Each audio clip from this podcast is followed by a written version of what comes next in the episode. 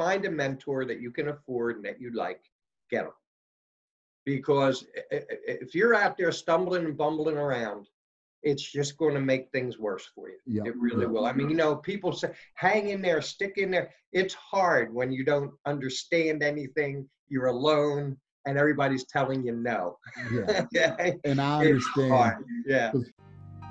You're listening to the We Love Equity Real Estate Show, a podcast that discusses the intricacies of real estate investing with your host, Marcus E. Maloney. Marcus is a real estate investor best known for being the equity king. He's been awarded that moniker because he and his team find amazing real estate deals. He will be talking with investors who have done some transformational things in the real estate industry. They'll discuss their process, their strategies, and how their investments transform their lives and the communities they invest in. We welcome you to the We Love Equity Real Estate Show. Hey, we love equity real estate family. It is Marcus Maloney, and we are ready for another show in the midst of everything with the coronavirus and the pandemic and what we're facing in our nation and throughout the world. I wanted to bring some information to you to give you a glimmer of hope and, you know, to provide you again with an additional opportunity to uh, invest in real estate.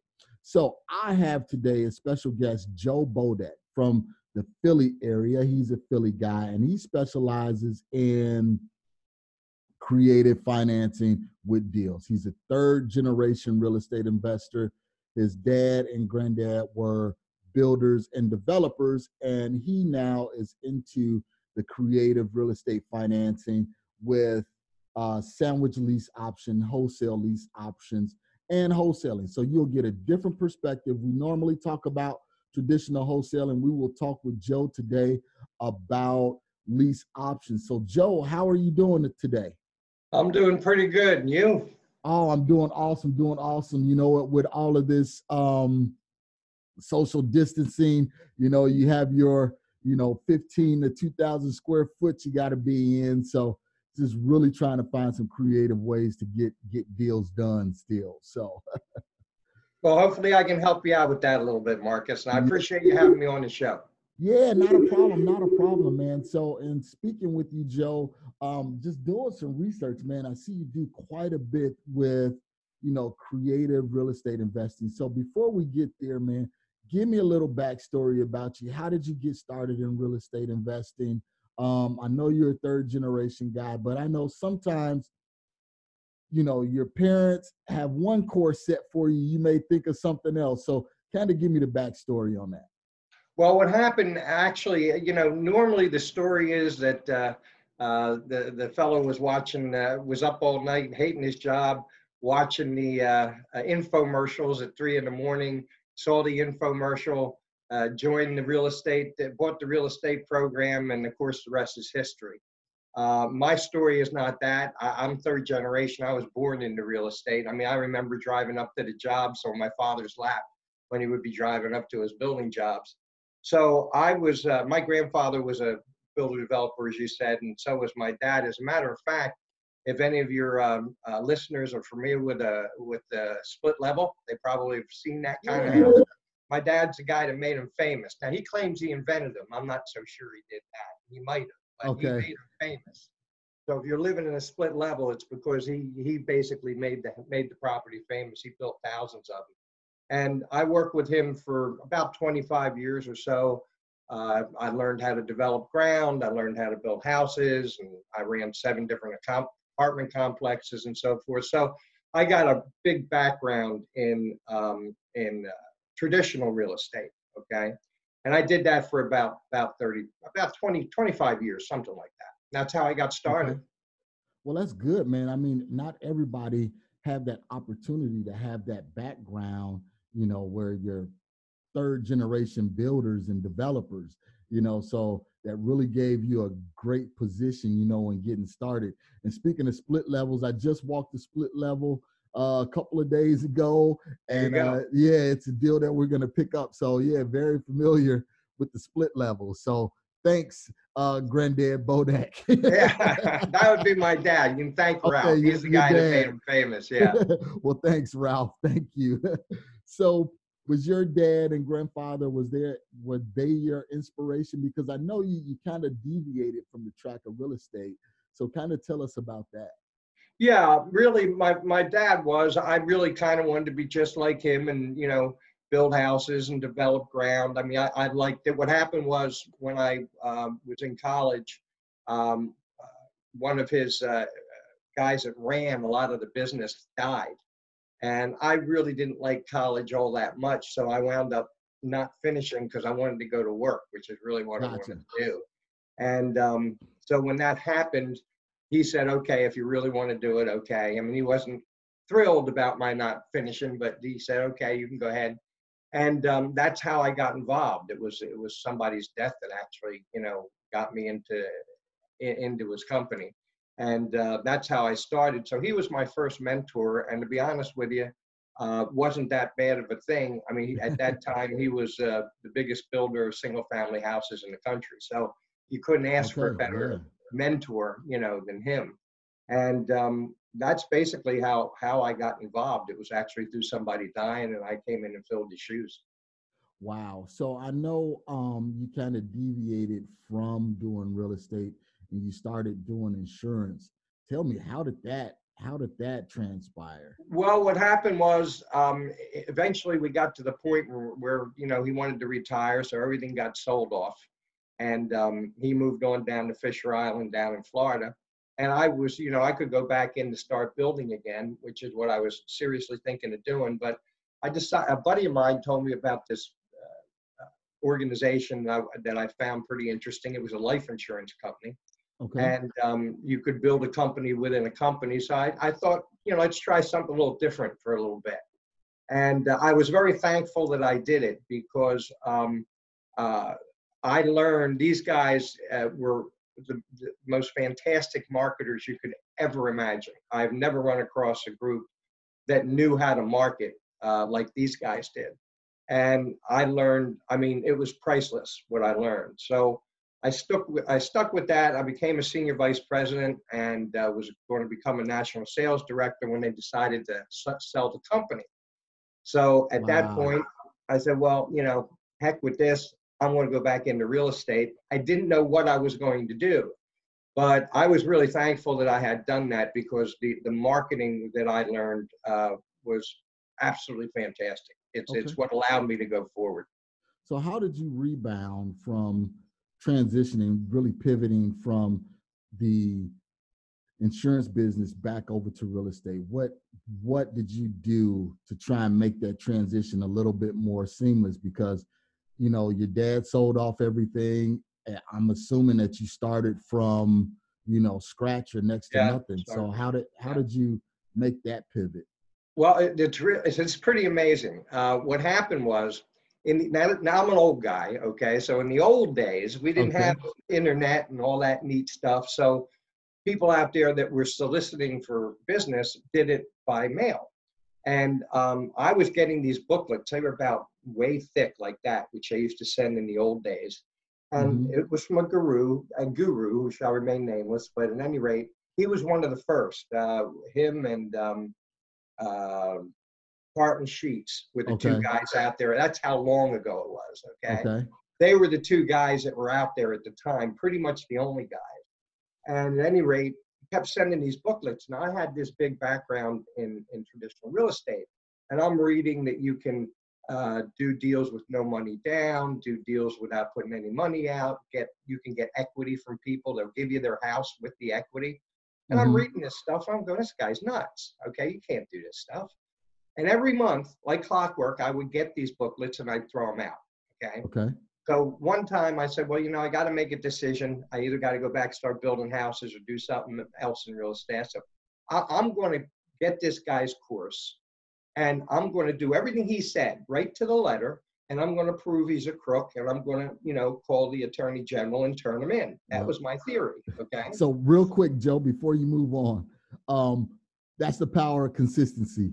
Whoever it was, whoever the guru was, every month they were Every sending month. you this marketing, Yeah. sending you this marketing. And this Yeah. is what I tell people in real estate. You know, if you're going to do this and be successful, you have to be consistent with your marketing. So you were just taking it, throwing it in the trash, throwing it in the Yeah. trash, and then finally you came to a position where you said, okay, I need to do X or Y.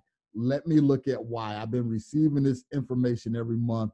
Let me just see what it's about. And that's all we're looking for as real estate investors is just to tweak that little bit of interest Yeah. for you to make that phone call. Okay, go ahead, Joe. Sorry. Yeah, what he did was he created a lot of curiosity and interest, but but I was bound and determined to prove that he was he was a crook. Okay, that was Uh-huh. my, that was what was in my mind because my background was traditional real estate from some of the greatest guys that taught me this that were ever in the business.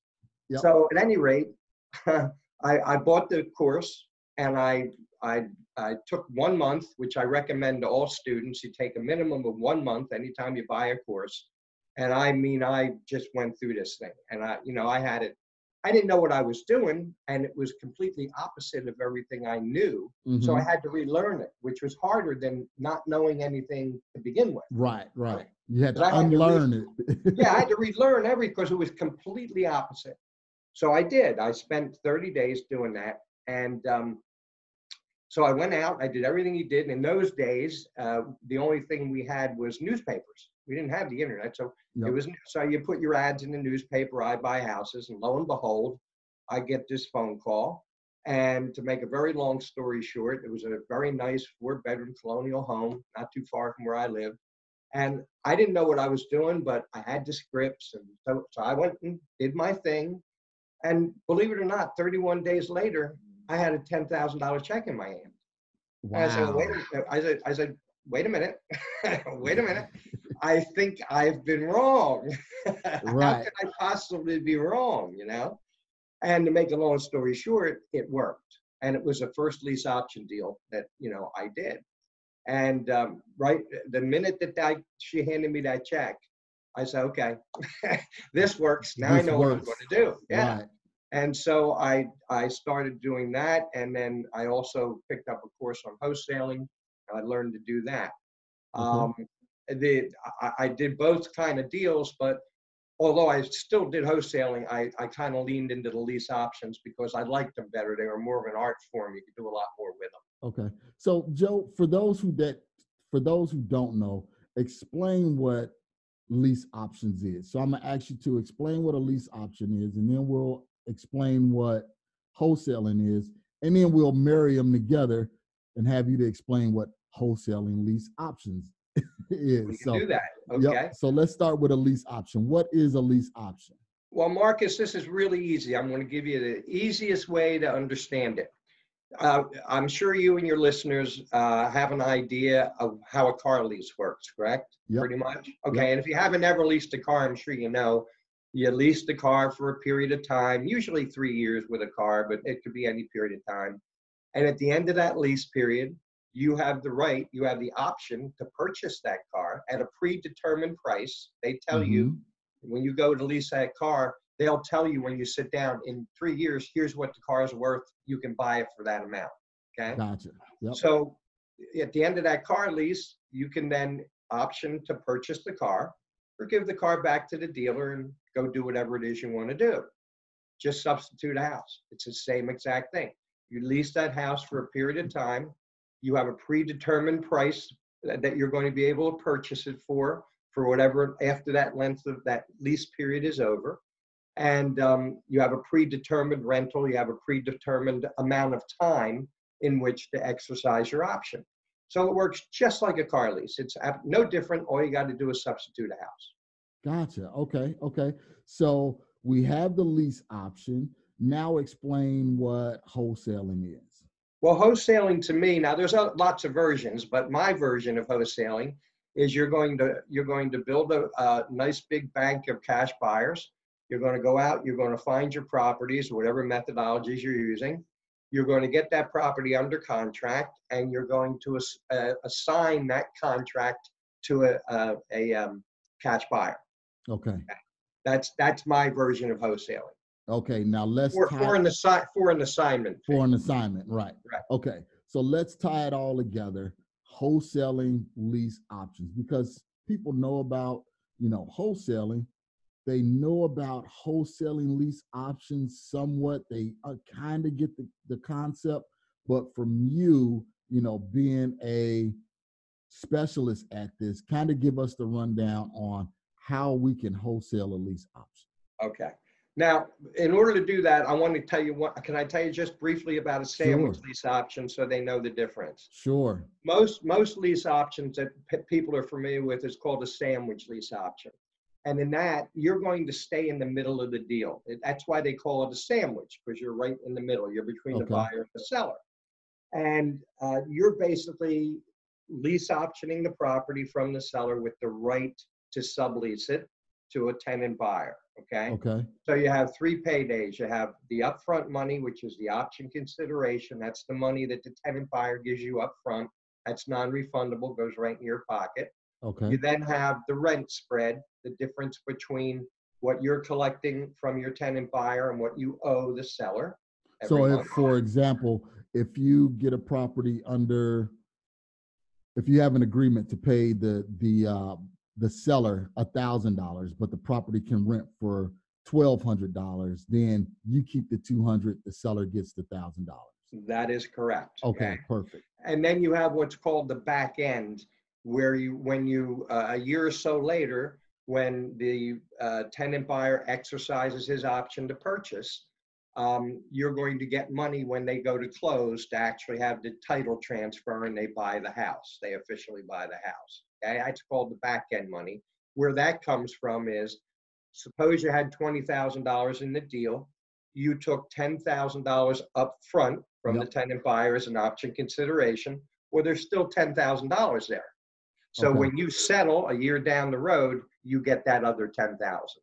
Okay, so to make it, so to make it plain, I'm buying a house or I'm lease optioning the house at a hundred thousand dollars.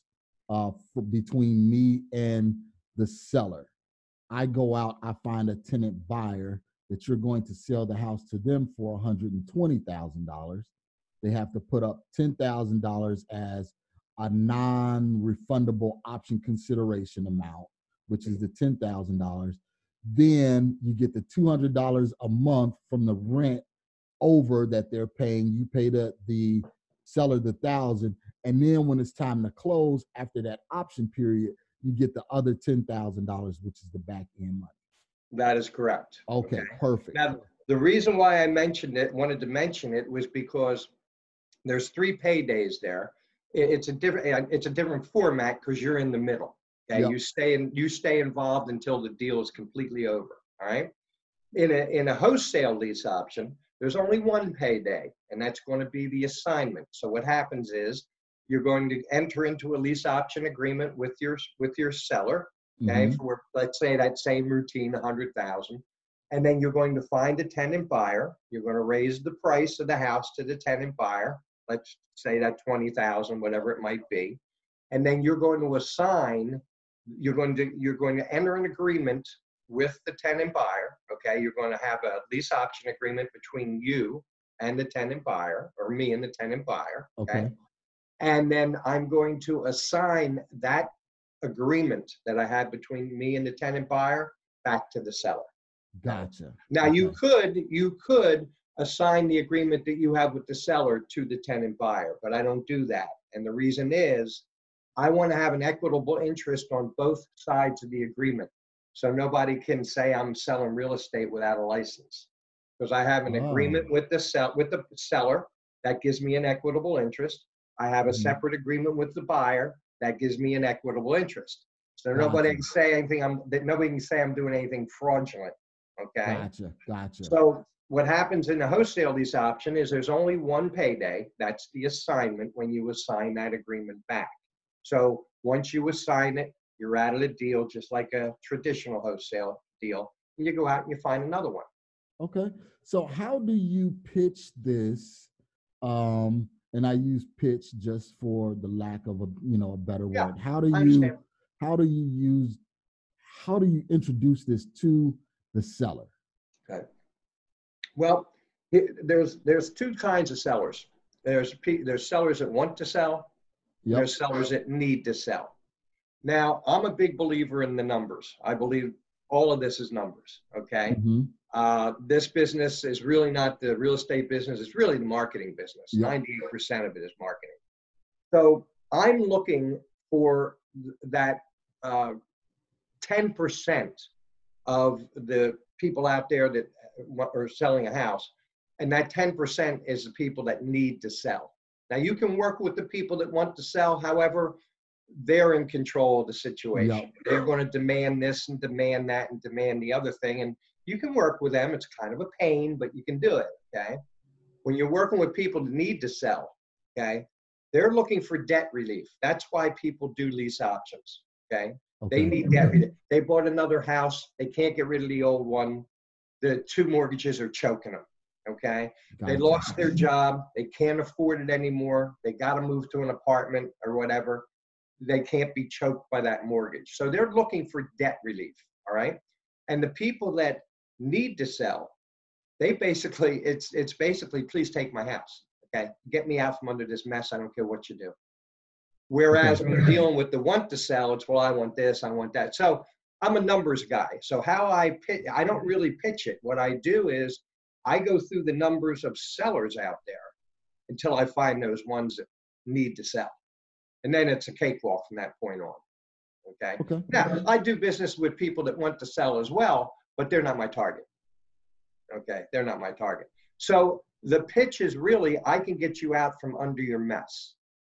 And that's all they want to hear. They're just looking for somebody that can come to the rescue.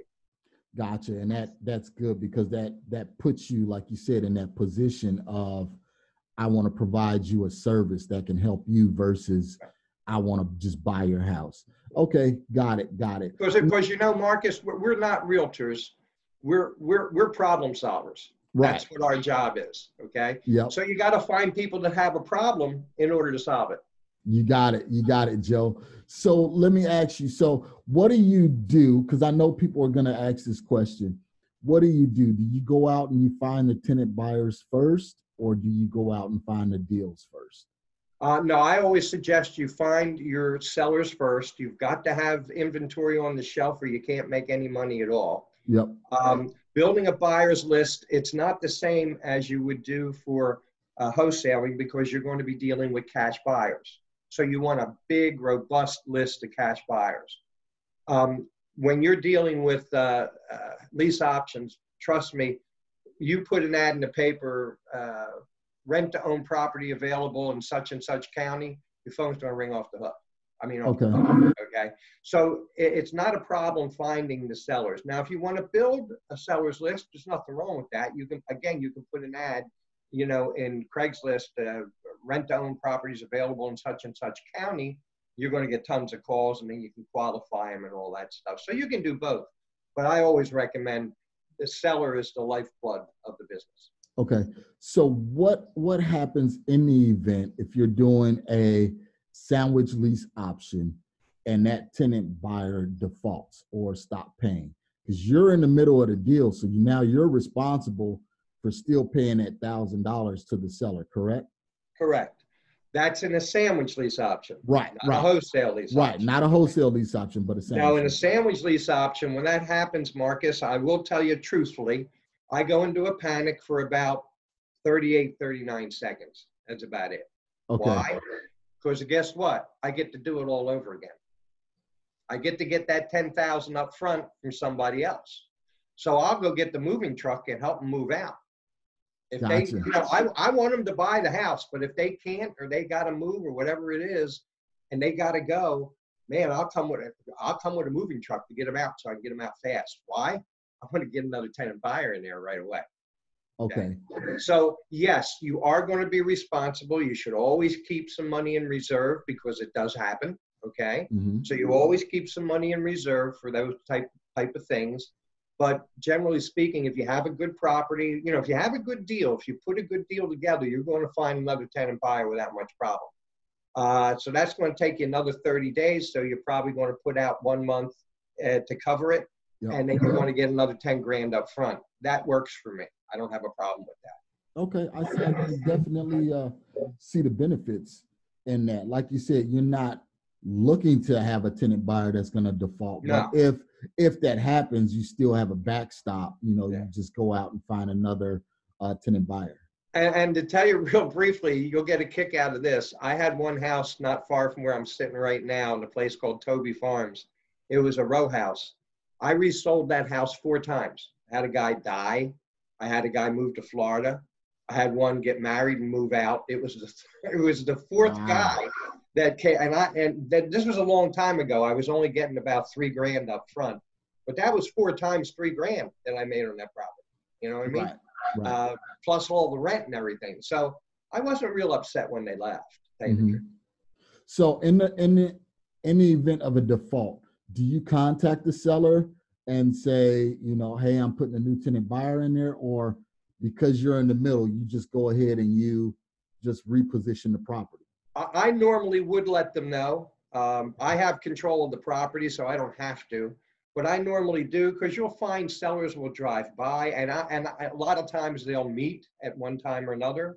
Okay. So if they see somebody strange there, that might upset them or something. So I'll usually call them and tell them exactly. I'm I'm full disclosure myself. I don't want to get in any trouble from anybody. Okay. So I'll generally call them and say, hey, here's what happened. I got more people I'll put in here. Don't worry, the rent's covered. You're in good shape. And they don't care. They're, they're usually fine, whatever you want to do. Yeah, their their whole concern is I just want to be able to pay my mortgage. I Right. don't care who pays it as long as it's getting paid. Yep. Okay. Um, have you ever come across a situation where the property ended up somebody defaulted and the property ended up being trashed and now you're on the hook because you're on the hook for all repairs, maintenance and everything like that and a lease option. Is that correct? I had that happen. Um, I had that happen twice in 25 years. One was I was in a neighborhood I shouldn't have been in. It was my fault. Okay. Mhm. And I chalked that up to me. Uh, the other one was uh, the, the woman that I put in there, her and her mother, uh, I'll never forget those two. Um, she was crazy, but I didn't know she was crazy until about six months into it. Once I found out she was crazy, I had to get him out of there, you know. But those are the only two and and i attribute that to doing good background checks you know making sure who you're dealing with Okay. and um, i never had anybody other than those two um, hurt a house So speaking of background checks, so how do you qualify your tenant buyers? What what's the screening process to make sure you don't get that crazy person again? What do you use, Joe, as a screening screening vehicle? today today you have services which will do complete background checks. You can go to the internet and and look them up. They Mhm. will back in the day then we had to do a lot of manual stuff. You could have a private det- i had a private detective who was a friend of mine and he would Oh, wow, do a search okay. for me okay? But you don't have to do that now. Today you can just go online and they'll do it. Hmm and the other thing that i did was i always bring a mortgage broker into the deal before i do anything with a tenant buyer I have the mortgage broker qualify them, and he can tell a whole lot about them by looking at their credit. He can tell me whether. I'm going to have a problem or not. So between the mortgage broker giving me the the the, the uh, thumbs up and the uh, companies that do the background searches give you the thumbs up, you should be in pretty good shape these. And plus, you're going to call their old landlord. You're going to do the normal things. Okay. Uh, you're going to check their credit. You're going to check their income. You're going to call their old landlord, and of course, you can have the mortgage broker and the uh, background check.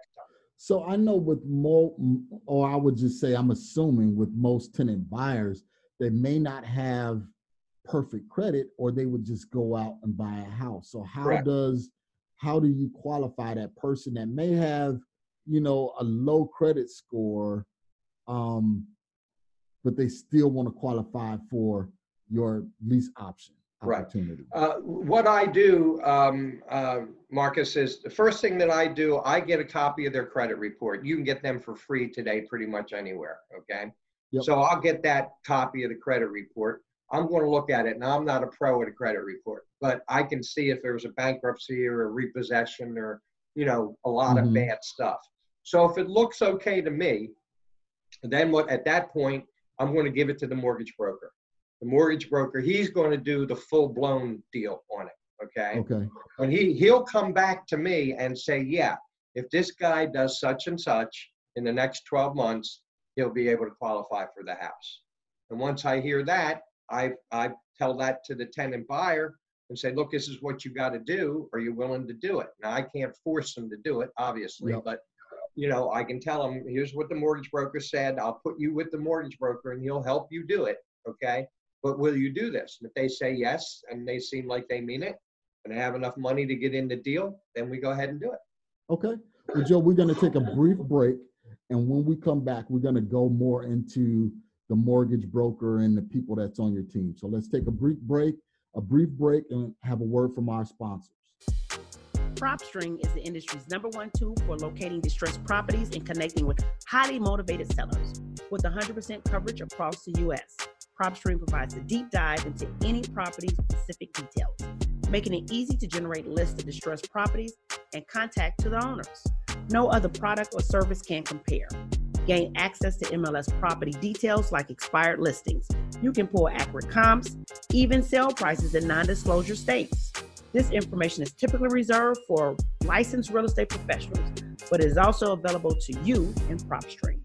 Gain access to unlimited nationwide property search, comparable home sales, targeted marketing lists, and owner contact lookup, built-in marketing tools, hundreds of filters to search and sort leads.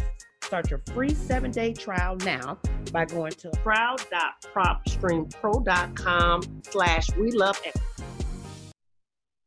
Okay, guys, we are back with Joe Bodek, um, who is a master at lease option and wholesale and lease options. So, Joe, before we went to break, we were talking about your um, mortgage broker. How did you find a mortgage broker? And is this someone that should essentially be on someone's team if they're looking at wholesale lease options?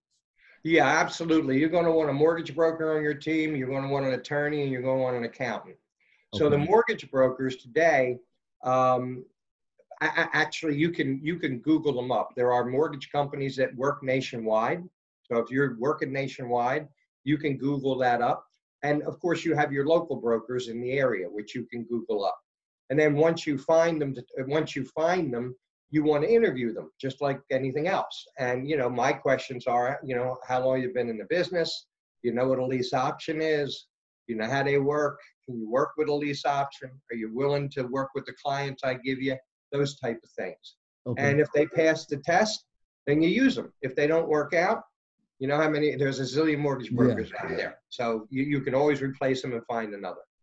So when you structure all of the paperwork, Joe, uh, with the attorney, is everything held with the attorney or is it held at a title company until that lease option period is over? Kind of what what what happens with the contract? Who's holding that and how are we checking for clean title and everything like that? Okay, and now what I do, I'll answer the last thing first. As far as title goes, I always tell my students the first thing that you want to do once you have the a qualified buyer, meaning that your mortgage broker has said to you, "Yeah, this guy's a go."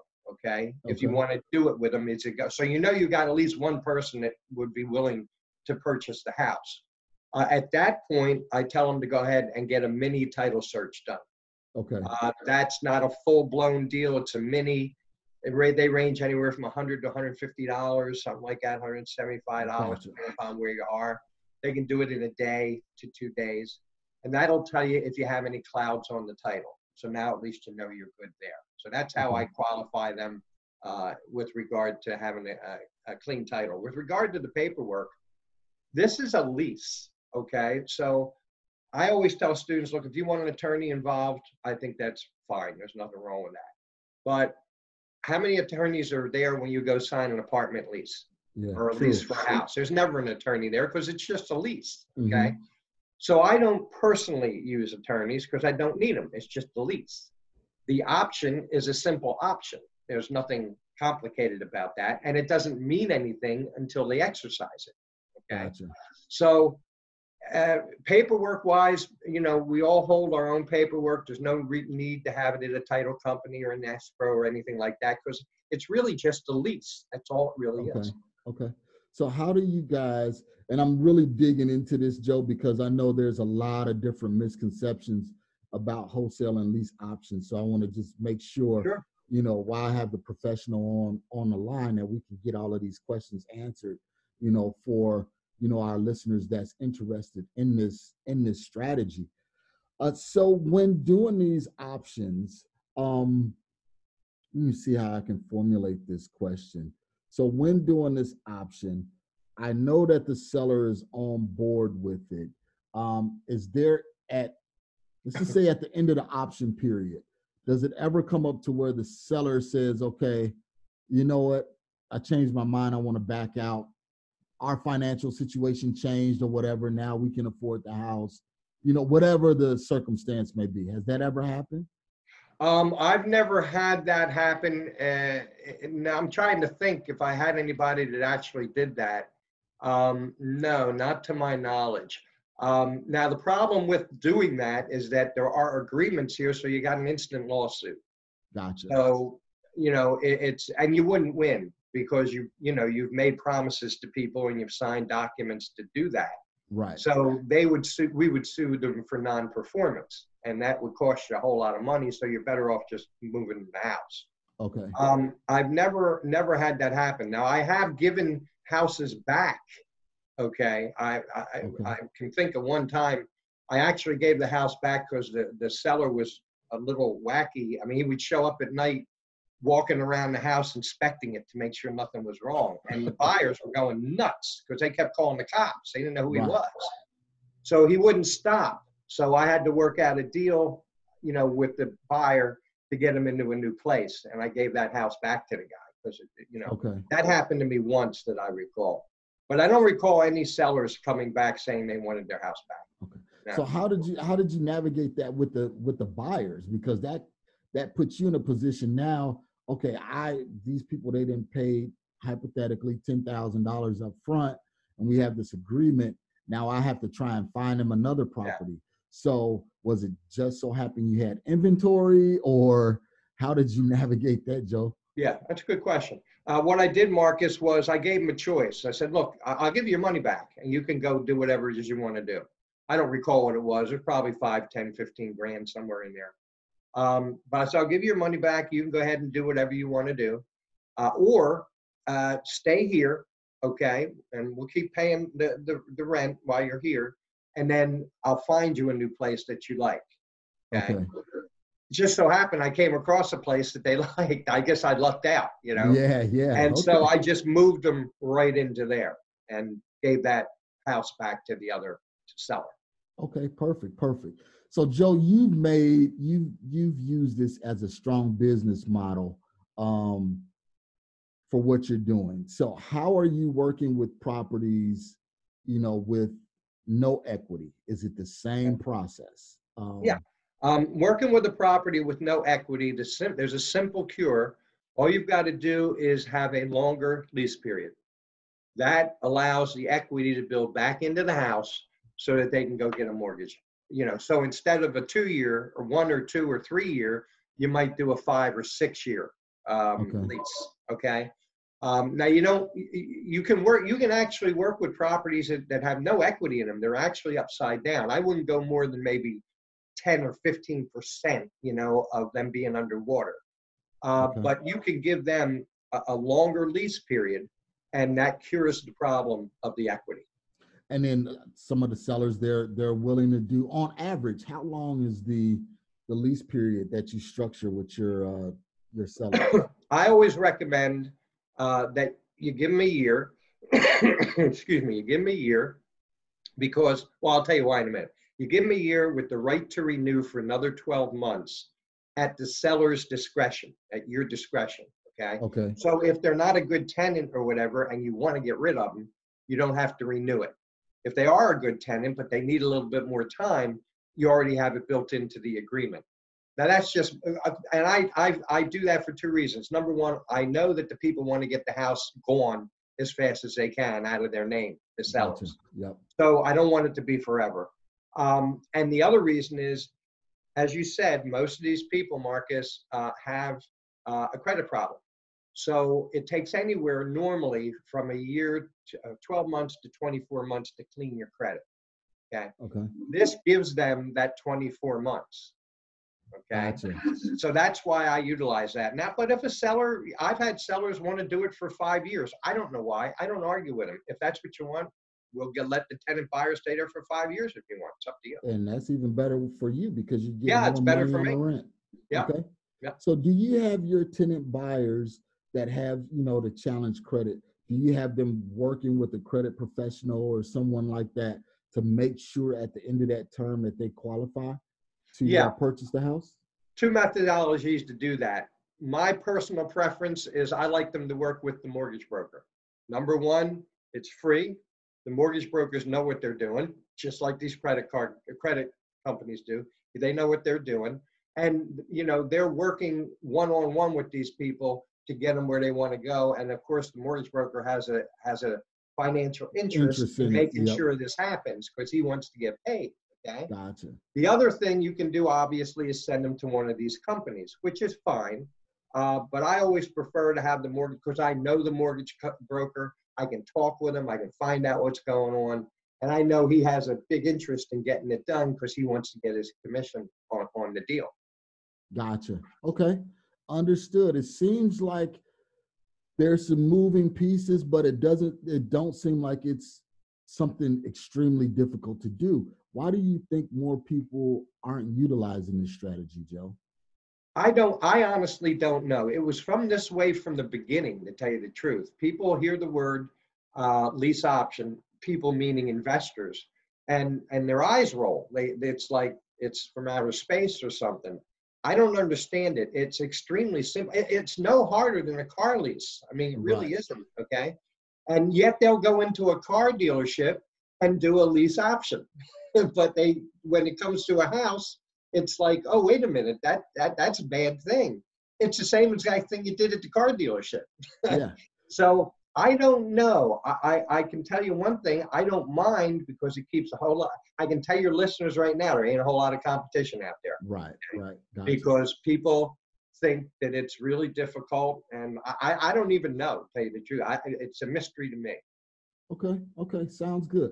So, Joe, um, what do you do in a? Because I know we touched on this briefly about um, if the tenant defaults. Mhm. Um, have you ever had a situation where the tenant default and you had to?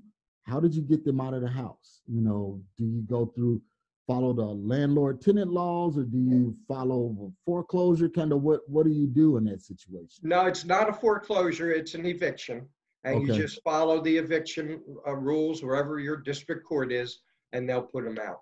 Gotcha, gotcha. Okay, sounds great, man. It sounds sounds like a, a awesome strategy. So, Joe, tell me, you've been doing this for years. What's next for you? Well, I'll tell you, at this point, Marcus, I'm I'm kind of looking to give back. See, I got into this mentoring thing about it's been about eight or ten years. I can't remember exactly when I started, but um, I was getting ready to retire because I've been in business 41 years, 45 years, excuse me. Wow. Okay. And I've been here a long time, made a few bucks. I I was getting ready to retire, and um, so many people were asking me, you know, how do you do this? Teach me how to do this. So I started teaching people. I found out I was pretty good. So I was actually doing it for free just to help people. But what's happening was when you do something for free, people don't respond. Yeah. They, they just, you know they what I'm saying? They don't value it. they don't value it. So um, I, I picked, you know, I, I, I designed a pro programs that are completely affordable for people. I mean, it's, you, you get involved in my programs for less than a night out to dinner and a movie. I mean, it's it's cheap, okay. Okay. And I did that for a reason because it's not about the money for me. For me, it's about teaching people how to do this because I can't tell you how many people have called me. You know, I just paid, I paid five thousand dollars and never got a deal done, and da da da da da. And I kept hearing all this and hearing it. I said, well, I'm, I want to give them the ability not to have to go through that. Yep. So, so m- from here, what I want to do is I, I want to be able to uh, teach people how to successfully do more people how to successfully do this than any other coach out there. That's really my goal at this point. Because as I said, I was going to retire, and I said, well, it'd be more fun to give back and start helping people learn how to do this because they're asking me anyway. So I might as well Right, teach right. them, you know. Okay. And so that's the next move uh, to to keep doing this until you know because I, I don't I'm, I don't want to sit here and clip coupons. You know I mean? yeah. Yeah. I got to do something. I can only play the guitar so many hours, right? So right. so you know, I got to do something. And this is, I got to tell you, I've done a lot. I've done hundreds of deals, you know, but I still get way more of a kick when one of my students calls me up and says, "Hey, guess what I just did?" Yep. That to me is priceless. That's success. You know? That's success. So I'm Yeah. gonna talk to you before we wrap up. I'm gonna talk to you and get more information about the program that you offer because I think it'd be a benefit, you know, to people that's looking to- into getting into lease options. That way they can get it from someone with 45 years experience versus a novice. Could I make one comment before we talk Sure. about that, uh, which I think will be helpful to your listeners? Uh, all you guys listening out there, the one thing I want to tell you to do is to make sure that you get lease options into your program. Don't stop doing what you're doing. Don't change anything, okay? But uh, I mean, if you don't like me, or you want to find another person, or you want to do it on your own, that's fine. However you do it, do it, and I'll tell you why, guys. You're wholesalers. Most most of your people are wholesalers, I assume. Yep. yep. I want you to take a moment, think about how many leads it takes you to get a deal. Now you're throwing those leads out right now, okay? Imagine if one of those leads per month, just one of all that you're throwing out, could be turned into a lease option, which I'm, I know the, I know you have at least one in that mess you're throwing out every month. Yep. Okay? And let's suppose that uh, we'll stay conservative and say it was a ten thousand dollar assignment fee. We'll, we'll use the wholesale lease option. Okay, there'll be a ten thousand dollar assignment fee. Imagine if one of the leads that you're throwing out turns into that every month. Well, do the math. Yeah. Okay. Even if it 120,000. happened, you know what I'm saying? You, you don't have to go crazy, but if, if just one that you're throwing in the trash turns into a lease option, which the odds are in your favor, because this is what I teach my students, okay? And then another thing that you should keep in mind is imagine all the hundreds of thousands of wholesalers out there that are throwing their leads in the trash Yeah. and you contact them and say, hey, I can turn that trash into cash and I'll give you some money or I'll split the deal or whatever. I, I have students that have actually made a career out of just getting in touch with wholesalers. Okay. Wow. They don't have to go out and search for leads anymore because Yeah. the wholesalers have them all. That's a little bit of what I teach. But all I'm trying to tell you, wholesalers out there, is if you don't have lease options in your toolkit, you can't do it. You're just going to keep throwing them out. But if you do have them in your toolkit, if only one of those leads worked every month, imagine the kind of money you can make from. it. Yeah. Yeah. So I just wanted to let your listeners know that however they do it, add lease options to your uh, to your toolkit. You'll be really happy that you do. Okay, perfect, perfect. And like I said, we're gonna definitely get into that because I'm curious about it myself. So, Mhm. Joe, let's roll into our hot seat questions. We're going to put you, Joe Bodek, on the hot seat. So let's answer these questions as quick as possible. Uh, so, Joe, starting over, what would you do different? I would have done more marketing and worked harder. Those are the two things I would have done. Okay. And what is your greatest commodity outside of capital? Me, 40, 45 years worth of knowledge. Experience, huh? okay. And what is one thing you could do to be more productive? Um, I, I think being, I think utilizing the internet more and better would allow me to be more productive because I could get to more people. Okay. And then um, what drives your ambition, Joe? After 45 years Yeah. of service, what drives you? What keeps you still going? Uh, what keeps me going is what we were just talking about. I really want to uh, teach more students out there than any other uh, coach out there how to do these deals um, so that they can have the same chances that I had. Great, great. And then what do you believe is the your greatest challenge, internal or external? Uh, again, my greatest cha- challenge right now is to get more students, that to, to, to teach more people how to do this. Because I got to tell you, it's it's when they do a deal, it's like I did the deal. You know what I mean? So Mhm. it's it, that that's my biggest challenge. I want to get more students and teach more people. Okay. All right. Natural educator, huh? Yeah, I'm not bad at it. You know? right, right. I I mean, you got the gift of gab. We're we're having a great conversation here. It's seamless. So I I can imagine what the uh, the information that your students are getting. So Joe, tell me, what is you know the latest business book or real estate book that you've read? Well, you know, I thought about that, and I haven't read a business book in years. I can't remember okay. the last one that I ever. Uh, I I just haven't. Um, uh, I what I do these days is I follow all the gurus and uh, um, uh, coaches and so forth on the internet. It's kind of like reading a book because you know they're all putting out all, all this information, and that's how I really learn stuff. So I haven't. I, be honest with you, I haven't read a business book in years. Okay, gotcha. I got to be straight with you on that. Yep, yep, no problem, no problem. So Joe, give us the ins and outs. So if we have a listener right now that would like to team up with you and to learn how to wholesale lease options or do sandwich lease options, what what do you have to offer? Um, how can they get in touch with you and okay. you know kind of roll out your program for us real quick?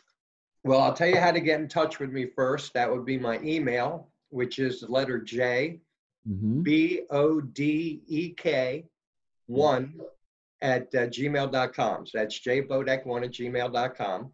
And my site is um, real estate mentoring usa.com.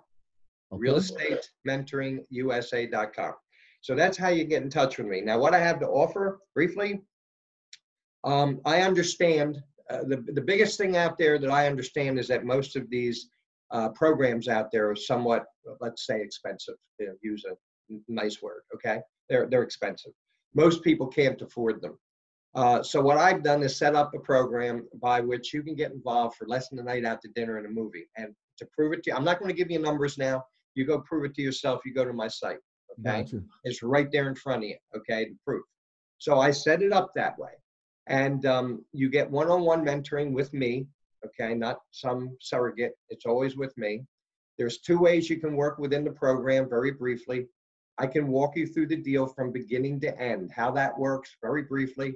You have a form, you're going to find your motivated seller. I show you how to do all this. But you'll have a form called a property information form. You fill that form out, you email it to me. You fill it out with the seller. You get some basic mm-hmm. information mm-hmm. from the seller. You email that to me. I look at it. If it looks like we got something worthwhile, I'll tell you to set up a three-way call. From that point on, you'll listen to me do the deal. I'll walk you through the three-way call. I'll talk to the seller. I'll put the contracts together. I go over all of this with you. The object is to cut your learning curve in half. That's what I'm trying to do. Gotcha. So you can get on your on your own quickly. Okay. So I'll walk you through the, the deal, do all the paperwork, go over all that with you, and at the end of the deal, we'll split the upfront money. Okay, that's how I mm-hmm. get paid. So if I don't if I don't get you making money, I don't get a fee. Get so you don't have everybody wins. Okay, that's one way to work the program. I walk you through it. Now I have a student by the name of Io. He's an amazing student. He ne- I never walked him through a deal. Now this guy, you you'd love this, Marcus. This guy uh, in the I think it was the sixth or seventh month he was with me. This guy did fifty thousand bucks in one month. Okay, wow. one month, and uh, he did not have a real big real estate background. And I never walked him through a deal, but what he did do, you know, he joined my program, but what he did do is he would call me every time he got to a stage of the deal. Well, what should I do? And I would tell him, and then he would go do it. Okay. Perfect. So if you're just calling me for advice like he did, then we don't split any deals. Uh, because what happens is there's an upfront cost, which again is very inexpensive. Then there's a monthly fee, which is a whopping $25. Okay. you know, that's just to keep people, you know, um, you got to have a little skin in the game. Right. Otherwise, you know, it's not worth it to anybody. It's not really about me making money. It's about you having skin in the game.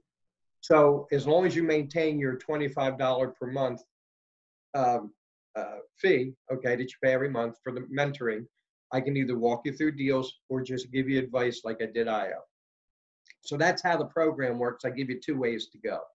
Okay. Okay. Sounds great. Sounds great. Well, Joe, sounds like you have a good product there. You've been doing it. You have 45 years of experience. Lastly, before we end this podcast, what would you want to say to the listeners, those that are on the fence trying to get started, don't know what to do, um, but they definitely want to do it. What what advice would you give those listeners? The best advice that I think I can give you if you're just starting, the first thing I'm going to tell you is if you can find a mentor that you can afford and that you like, get them. Because if you're out there stumbling and bumbling around, it's just going to make things worse for you. Yep. It really yep. will. I mean, you know, people say, hang in there, stick in there. It's hard when you don't understand anything, you're alone, and everybody's telling you no. Yeah. okay? And I understand. Yeah. So my I, first, go ahead. What were you going to say? I was just going to say, when I first got started, I tried, you know, on my own. I did the bumbling and stumbling, and then, um, I found a mentor by accident. Yeah. And then after that, my learning curve shot through the roof and it's been, you know, no looking back since then. So yeah, guys, definitely, you know, find a mentor. That's, that's the first thing. Yeah, that's the first thing I would say is find a mentor. The second thing that I would say, which is all important, is you cannot give up. You just can't. If you're serious, now look, if it's just something part time that you want to make vacation money from, treat it that way and that's fine. You get it one deal a year pays for your vacation. There's yep. absolutely nothing wrong with that. And you don't have to go you know back crazy to do that okay? You'll find one deal in a year so you can take your vacation. But if you're serious you know you want to get out of that cubicle or whatever your problem is that you want to solve you cannot give up. Because here's here's the only thing i want to say and then i'll quit is that there's one thing you want to understand. There's three things in life that always work no matter what food, shelter, and clothing. You can't walk around naked because you're getting all kind of trouble. Yep. You got to eat or you'll die. Okay, and you got to have a roof over your head. So as long as people are, are, are, you know need a roof over their head, this business can't go anywhere. It's always always going to work, and we screw it up. It isn't the business that screws us. We do it yep. by not doing our due diligence, by not you know doing the things we should. So uh, I would say that you never give up because real estate always works. It's just a matter of you working through the problems. And, you know, you're going to hear no. Doesn't mean that they're mad at you. They just don't want your service. That's yep, all. Yep, so the third thing I would say is don't succumb to no. Don't don't let that drive you out of the business. And I think that would probably get them through. Okay. Well, sounds good, Joe. Hey, I want to appreciate it. I believe our listeners, as well as I did, got a wealth of information and debunked a lot of misperception uh, on lease options. So, guys, if you want more information from Joe, you can reach him at jbodek1 at gmail.com, or you can go to his website, which is realestatementoringusa.com, which I'll have all of that information down in the show notes. So, Joe, again, thank you for being here, speaking to the listeners, and talking to us about wholesaling lease options. It was a pleasure, Marcus. Thank you so much for having me. Thank you. So, guys, that was Joe Bodek out of Philadelphia, Pennsylvania. We discussed wholesaling lease options, a lot of quality information there. You know, just to go back, he explained the basics of lease options, the difference between wholesaling lease options and sandwich lease options. He explained why it's beneficial to have that added to your toolbox as a wholesaler. So make sure you know you look into this. It may be an opportunity for you to close an additional one or two deals a month. And like you said, hey, if it's an additional ten thousand dollars or even five thousand dollars on a deal that you were going to throw away, um, that's the difference between an additional sixty to one hundred twenty thousand dollars a year. So make sure you listen to the podcast all the way through. And it's Marcus Maloney, and I will talk to you next time on the We Love Equity Real Estate Show. Remember to enjoy the journey. Thank you for listening to today's show. I picked up some great actionable items, and I'm sure you did as well. If so, let me know. You can always reach me via social media at facebook.com slash mrcsmaloney, Twitter at mrcsmaloney, and of course, IG at mrcsmaloney. You can also always reach me via email at mmaloney at equityri.com. Make sure you reach out to our guest as well. You can always find their contact information in the show notes below. If you have not subscribed already, what are you waiting for? Join the family. And while you're at it, leave us a five star review. This is how we tell if we're providing you with what you need for your journey. If there's someone you would like for me to interview, or if there's a subject matter you would like for me to cover, please let me know. Finally, if you're looking for additional information about real estate investing, go to equityrealestateblog.com. Also, youtube.com slash Marcus Maloney. Until next time, family, always enjoy the journey.